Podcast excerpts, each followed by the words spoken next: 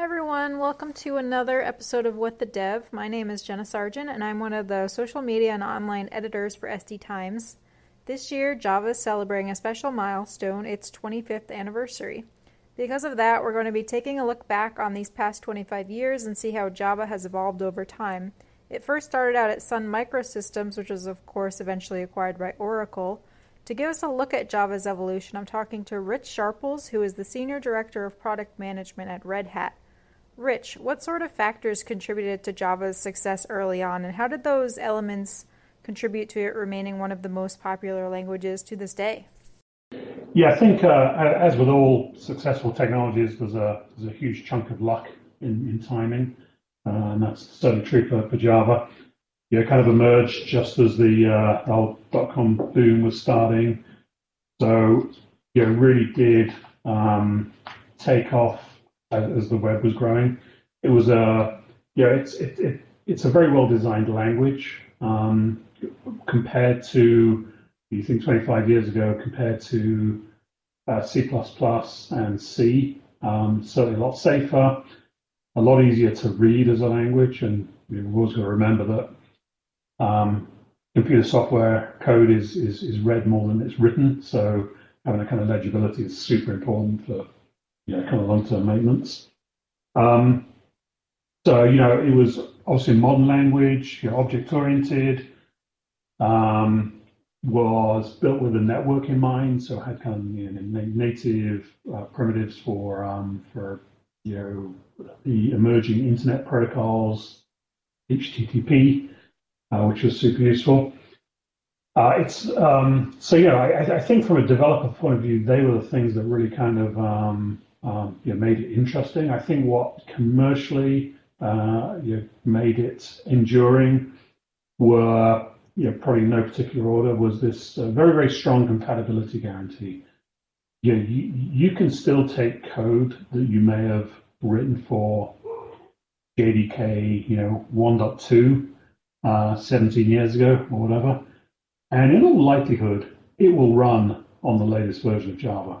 Uh, and that's pretty impressive. So there's always a very, very strong um, yeah, kind of forward compatibility um, design goal to ensure that whatever code you've written, it would keep running um, irrespective of which version of the JDK you use. So again, it's super important for for, for enterprise use, you know, commercial software. Um, so compatibility, portability. Obviously, you know the, the whole originally write write once, run anywhere or run many places. I think it was watered down to super important. Um, that also allowed a, a whole kind of ecosystem of commercial vendors to uh, come into being as well. So, uh, along with the the kind of open licensing and the open standard around Java, you could have um, multiple vendors providing a Java implementation, and they all work the same way. Um, they could run on different hardware, uh, different operating systems, and and work in the same way. You didn't have to modify code for a particular um, you know, chip architecture or, or operating system. So that's pretty big. Um, the openness I just mentioned, you know, this is uh, originally licensed in a fairly open manner. It was developed in a fairly open manner um, as, a, as, a, kind of standard. And more recently, in the last you know, 10 years, um, it moved to open source as well. So it kind of gave it a boost, allowed many collaborators like Red Hat to, um, to help build the technology. So uh, that was that was a, that was pretty big as well. And again, time and luck always has a has an impact on technology adoption and success. And like I say, Java really kind of grew up with the, the web and the internet. It was really the de facto language for building server-side applications. And um, you know, when Sun was, I guess originally Sun was faced with a choice of do they do we do we focus on um, on the client side, um, you know, competing with, I guess, Adobe Flash at the time, uh, with with servlets, or do we focus on the server side? Sun chose the server, you know, and, and yeah, that, that worked out pretty well, I think. So yeah, kind of quick uh, quick summary of, of some of the factors that really uh, have made Java a, a long-term success.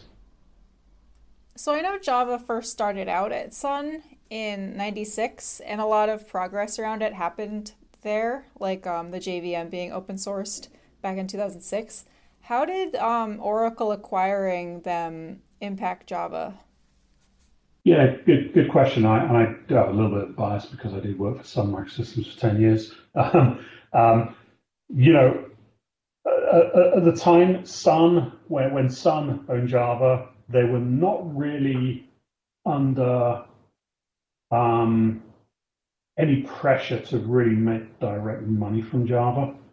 Um, you know, it was seen as a, a as a way to move workloads to you know, Sun's hardware and operating system. Um, so no no kind of um, you know while it was a standalone business, um, yeah, there were, there were no kind of really significant um, revenue aspirations for it. Um, so they treated it very very differently than than Oracle, who are you clearly um, a little bit more mercenary. Um, Sun had a fairly kind of open approach to providing developers you know, free access to the JVM. Uh, would support Java for for you know uh, uh, four or five years without yeah, necessarily buying support from anybody, um, because Sun were really really just um, yeah the main focus was trying to get make Java ubiquitous, which I would say they achieved with the open sourcing that helped. Um, when when Oracle, Oracle took over, I, I, think in terms of yeah the innovation, yeah that, that certainly didn't slow down. It's still still um, cranking ahead. Um, we're still getting cool features in Java. It's um, you know many of the original design kind of elements of Java, things like the compatibility and the ability to run anywhere, still hold true today. So a lot of the kind of you know, core Java capabilities are still there, and you know, Oracle have, have continued with that. Um, what they have done though is, is you know, put a little bit more pressure on users to um, you know find somebody to uh, support their use of Java commercially, whether it's uh, Oracle or, or, or other vendors. So there's, there's no no more kind of free uh, free lunch uh, using Java. Unless, unless you're purely a developer, then it's still obviously free. But if you need um, long-term support for a particular version of the JVM um, with a new release model for, uh, that was changed a few years ago, you basically got to cough up money. So that, that that was the kind of one of the major changes I think you know was seen a little bit negatively in the market. But yeah, in terms of innovation and, and how they manage um, you know, the, the open source project, it's it's pretty much continued uh, uh, as it did under um, Sun Microsystems. I know another major change was um, a few years back when Oracle changed Java's release schedule so that there would be major releases twice a year rather than once every few years. How has that change impacted the Java community and the language itself? Yeah, you know, I, I think on a whole, moving to the LTS model, re- releasing um, smaller changes more frequently is a good thing. Um, yeah, that's kind of a, kind of modern software best practice um, versus the you know wait three or four years for a major release and you get a ton of new features. Um, I, I, think it does take some getting used to um, this, this the the um, the new release cadence and the new release model. Um, yeah, the, there's lots of change coming pretty much on a constant basis with the uh, uh, JDK updates, uh, you know, fairly frequent. And you know, customers really do need a, a enterprise users, you know, people who are running serious applications on Java, really do need to understand that only the LTS, the long-term supportable uh, versions, are what they should be ultimately deploying on, um, unless they're willing to uh, you know change as rapidly as the JDK releases.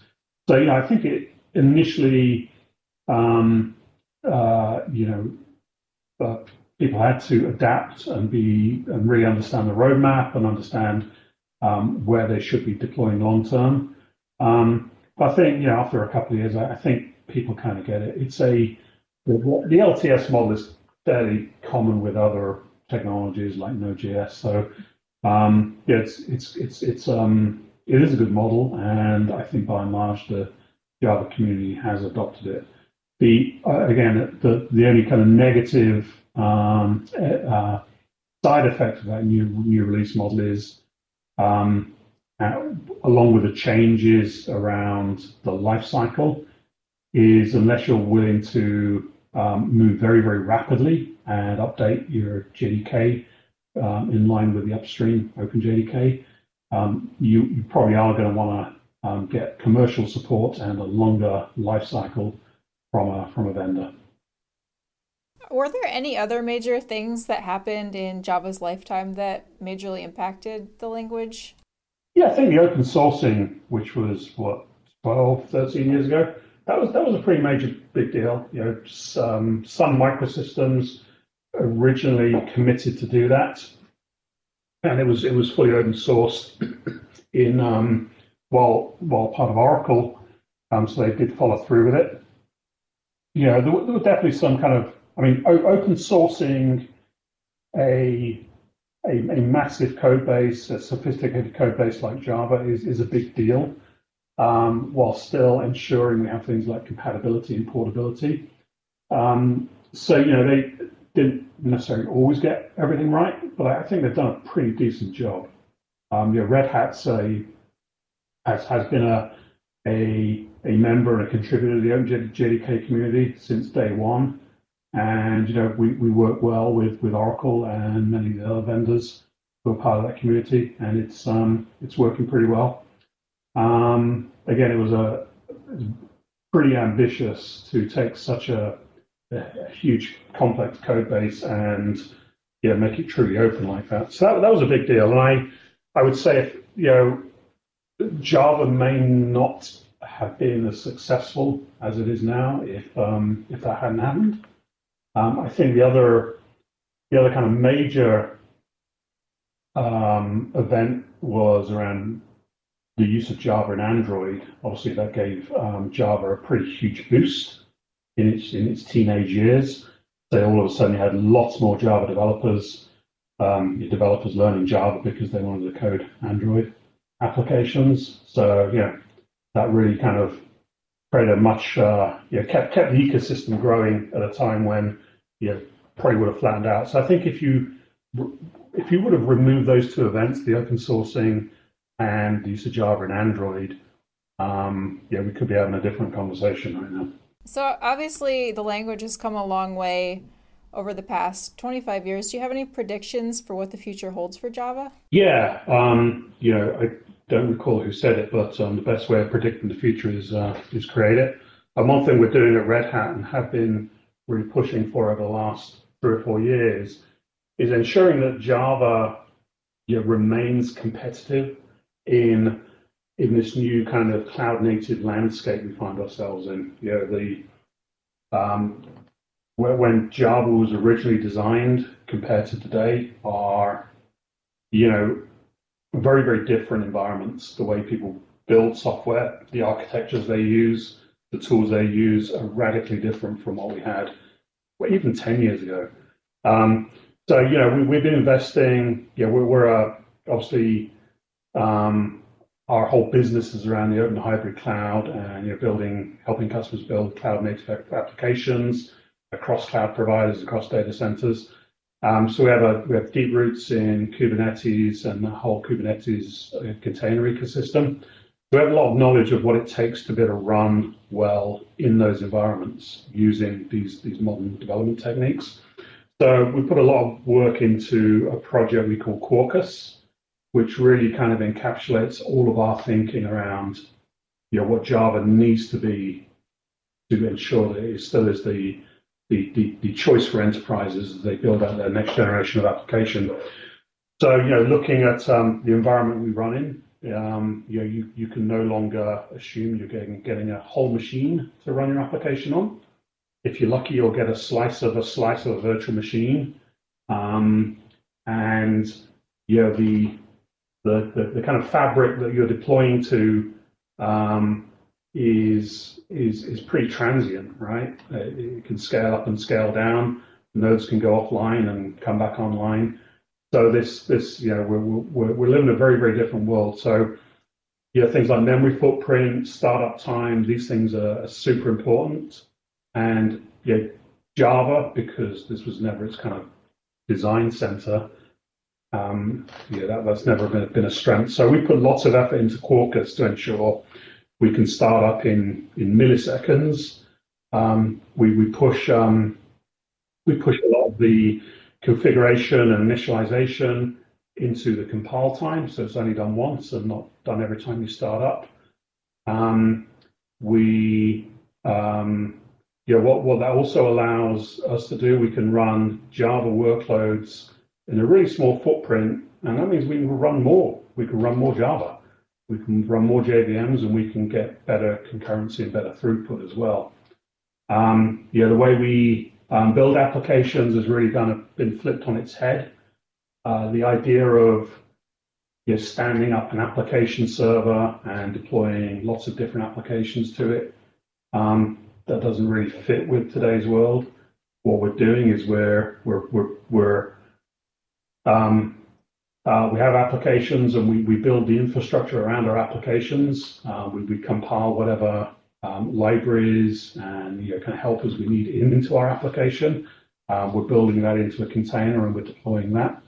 Uh, a lot of the really, really cool stuff Java has done around dynamic task loading and configuration um, are really not used in that, world and they, they come at a pretty high cost. So, you know, uh, 10 years ago, if I wanted to make a change to an app, you know, my, my uh, change to my application, um, the application server would continue running because it's still you know, servicing other apps. I would change my application or the configuration, and through some some real kind of dynamic magic in the JVM, I could reload my my application with a new version and keep running.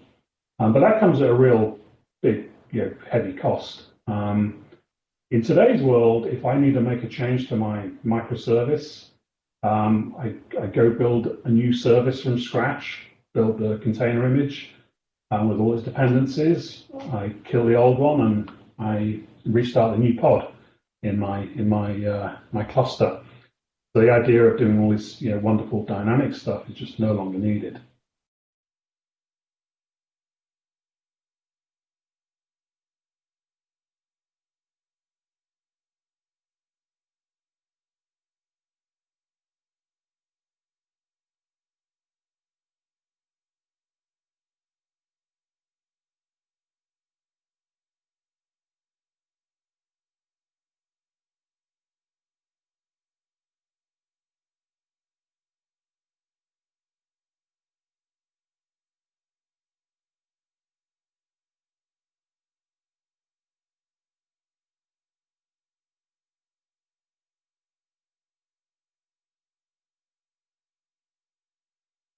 Yeah, Java's also, also yeah, the, the hotspot's done some really cool stuff. Um, it can it can really adapt to the know, environment it's running in. It can tune itself over time. Does some pretty amazing things. But in a world of you know microservices that may only run for a few you know minutes before they get uh, recycled, or in a world of function as a service where my function may only last for a few milliseconds, um, all of that amazing, you know, um, preemptive tuning and you know, dynamic configuration is just not needed. So yeah, we, we can we can kind of remove a lot of that stuff. So we lower the footprint and um, the kind of memory utilization and the startup time to make your applications, your microservices, I guess, or your functions um, super small and, and, and competitive with smaller, lighter languages like Node.js or Golang. So, you know, Quarkus, that's where we're investing. That's where we think the future of Java is for, you know, enterprises building uh, applications, microservices, functions as a service.